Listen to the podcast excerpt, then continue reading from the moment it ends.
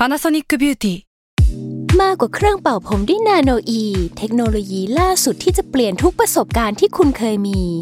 นาโนอีมอยส์เจอร์พลัสเพิ่มความชุ่มชื้นให้เส้นผมหลังใช้งานมากขึ้นถึง 18 เท่า พร้อมชะลอการเฟดของสีผมสำหรับคนชอบทำสีผม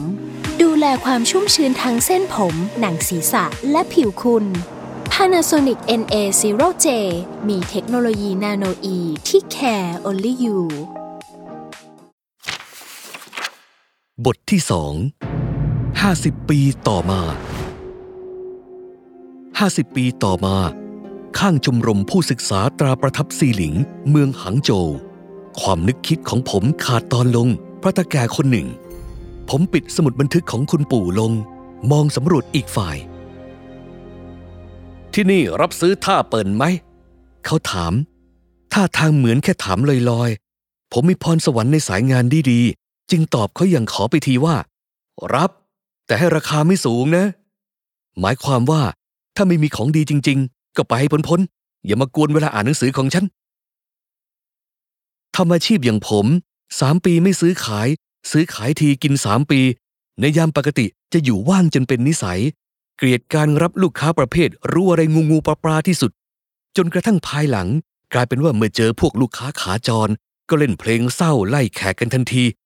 แต่ระยะหลังๆนี้ก็ว่างจัดไปหน่อย จนใกล้จะหมดฤดูกาลอยู่แล้ว ยังไม่เจอของดีอะไรเข้ามาเลย จึงทำให้จุดเดือดค่อนข้างต่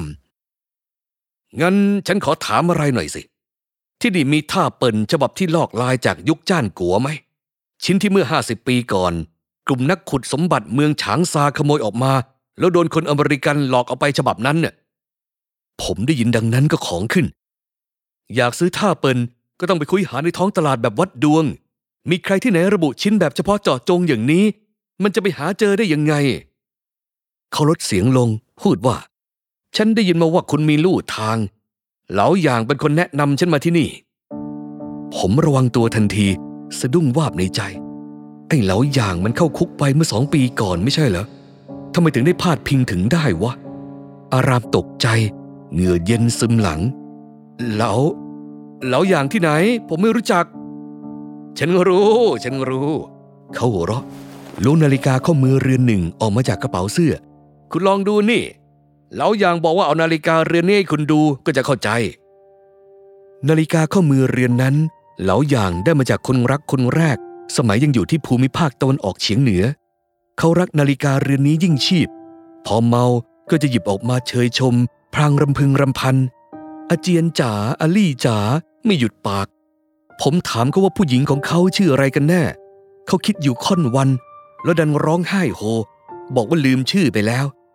แล้วอย่างยอมยกนาฬิกาเรือนนี้ให้คนคนนี้ แสดงว่าคนคนนี้มีที่มาที่ไปไม่ธรรมดา แต่ส่วนตัวผมเองไม่ว่าจะพิจารณาจากมุมไหน ก็รู้สึกว่าตาแก่นี่ขัดหูขัดตา แต่คนเขาอุตส่าห์มาหาถึงที่ ก็ควรตรงไปตรงมาจะดีกว่า จึงยกมือขึ้นบอกว่า ถือว่าคุณเป็นเพื่อนของเหลาอย่างแล้วกัน คุณมีธุระอะไรกับผม เขาฉีกปากยิ้ม เผยให้เห็นฟันทองซี่เบอเรอสหายของฉันคนหนึ่งได้ของมาจากแถบมณฑลซานซี อยากให้คุณช่วยตรวจสอบให้หน่อยว่าเป็นของจริงหรือเปล่า ฟังสำเนียงของคุณเป็นคนเมืองหลวงคราดเกลียดดินจากปักกิ่งอย่างคุณ อุตส่าห์มาขอความเห็นจากผมถึงทางใต้ ให้เกียรติกันเกินไปหรือเปล่า ที่ปักกิ่งมีคนตาถึงตั้งเยอะตั้งแยะ ผมว่าคุณมีเจตนาอย่างอื่นมากกว่ามั้ง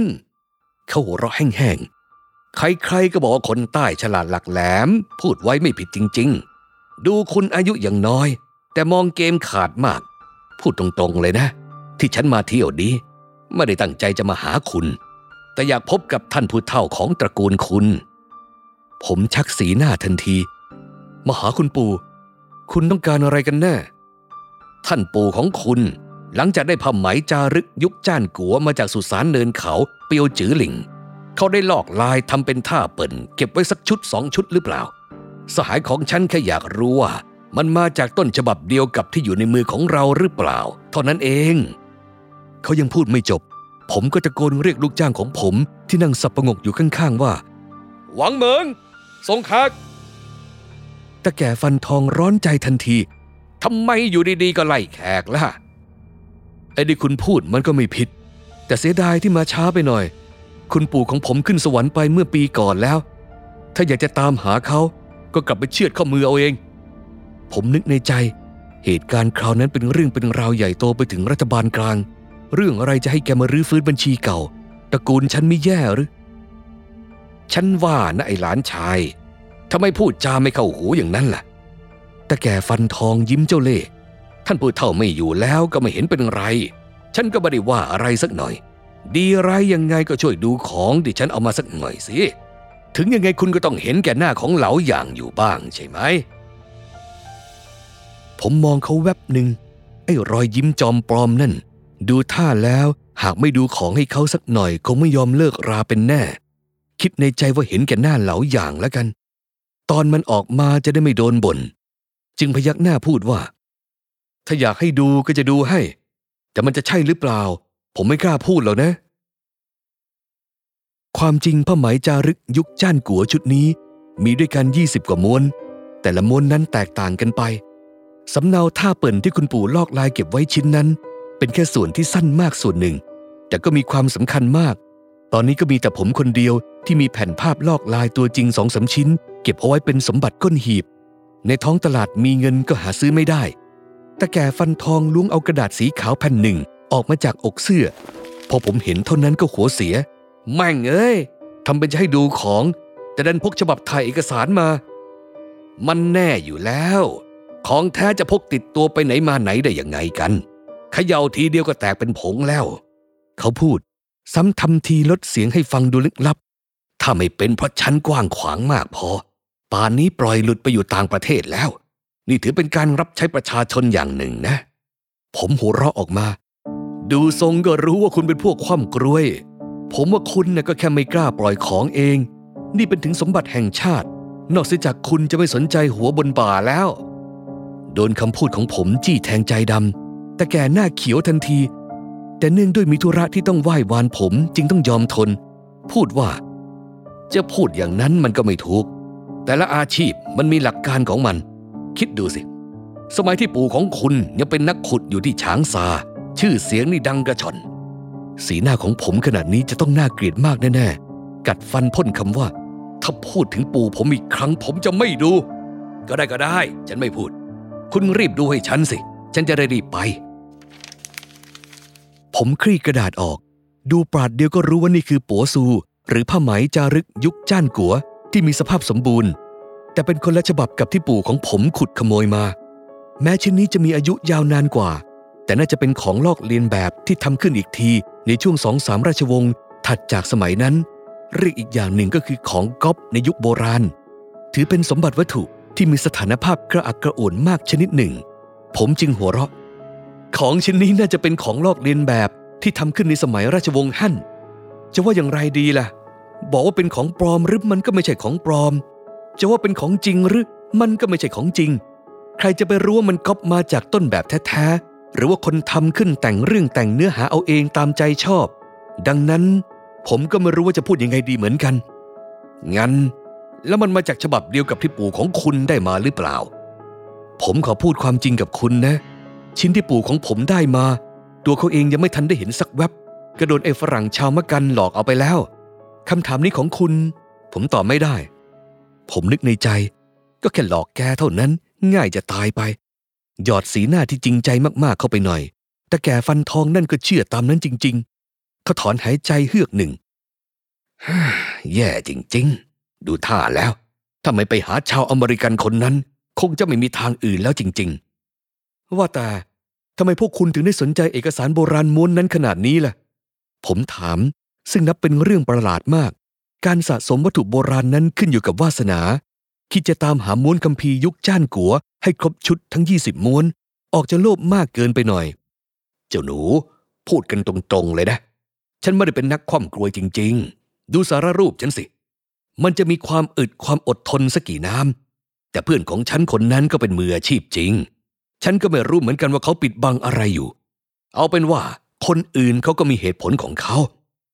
เขาหัวเราะเฮ่อ แล้วสายหน้า พวกเราหรือก็ไม่สมควรถามเซาซีมากเกินไป จริงไหม ฉันขอตัวก่อนละ พูดจบก็หมุนตัวเดินจากไป ผมก้มหน้าดู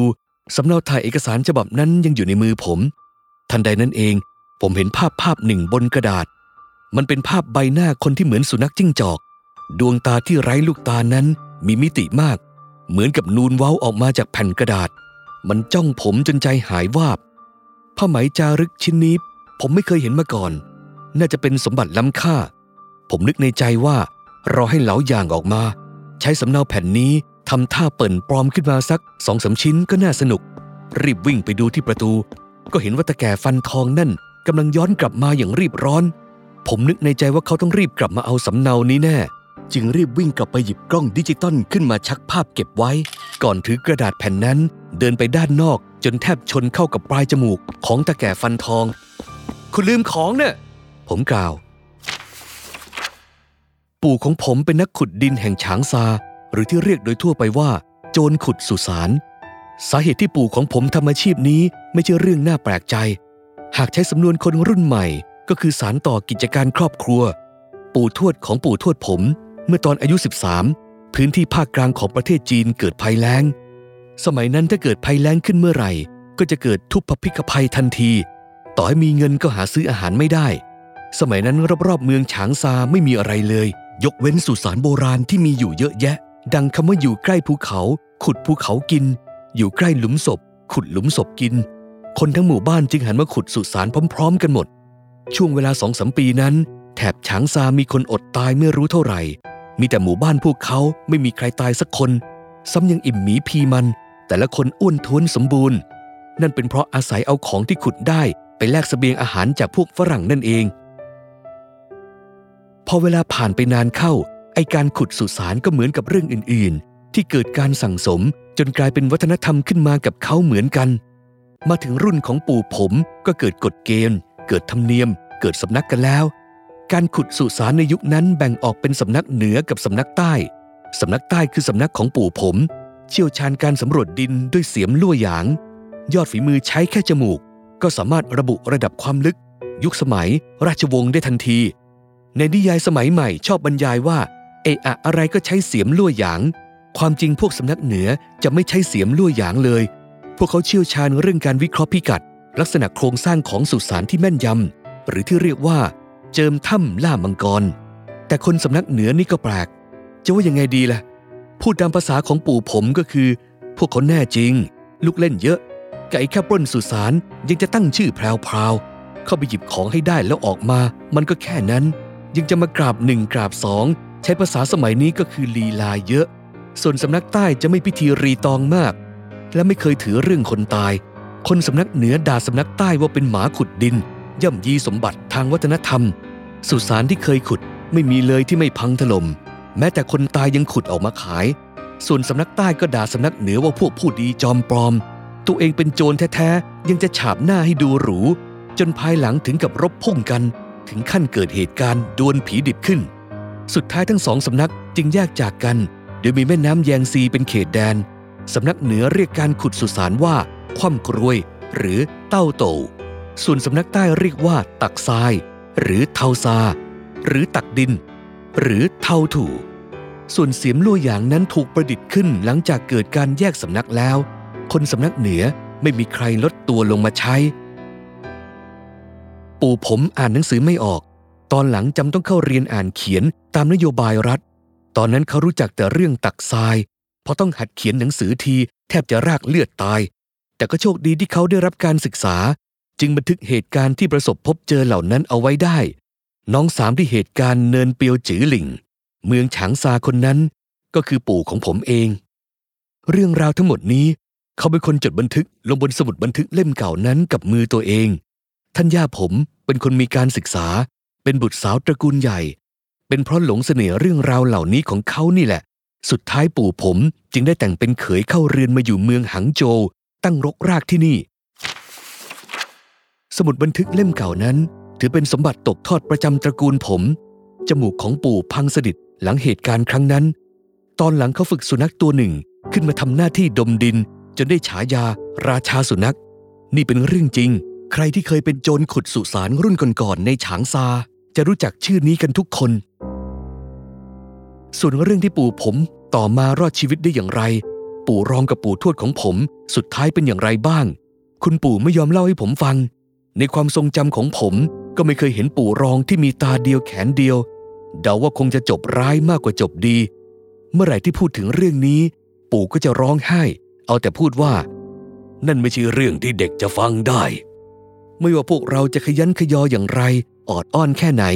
ปู่ก็ไม่ยอมเล่าเลยแม้แต่คำเดียว สุดท้ายพอเราโตขึ้นเรื่อยๆ ความอยากรู้อยากเห็นในวัยเด็กก็ค่อย ๆ หายไปด้วย